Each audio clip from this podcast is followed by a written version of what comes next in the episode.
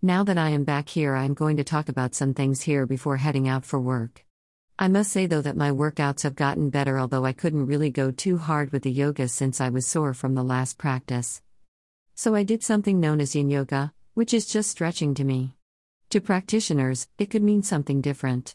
To me, it is just plain stretching. But this isn't why I am here on this blog and doing this post. I'm going to talk about something important to most North Americans, especially Canadians, and then I am going to talk about a retailer, which has been around for some time and closed its doors almost 10 years ago. With that said, I am going to talk about these topics. I will start with the notion of household debt. Household debt seems to be the topic these days that has most people in this country going. Most Canadians are still struggling with household debt, and I am no exception. It seems to me that most Canadians are not able to keep up with conquering debt, and with inflation in this country, our problems are only going to get worse before they ever get better.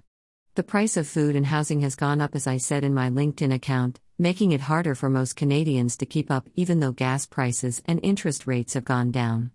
Salaries have not kept up, and while there are some that are making good money, they haven't been able to keep their debts to a minimum.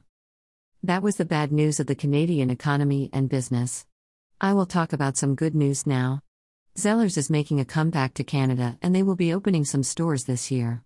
Three stores in Alberta will be opening sometime this year, making a real comeback in the business of retail.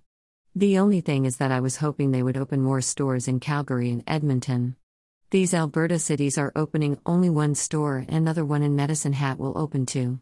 But this is some good news since they closed all of their stores in 2013 since Target bought their real estate and failing to make any money since they weren't able to please Canadian shoppers. There were a number of reasons as to why Target left the Canadian marketplace too soon, but I will talk about them in a future blog post.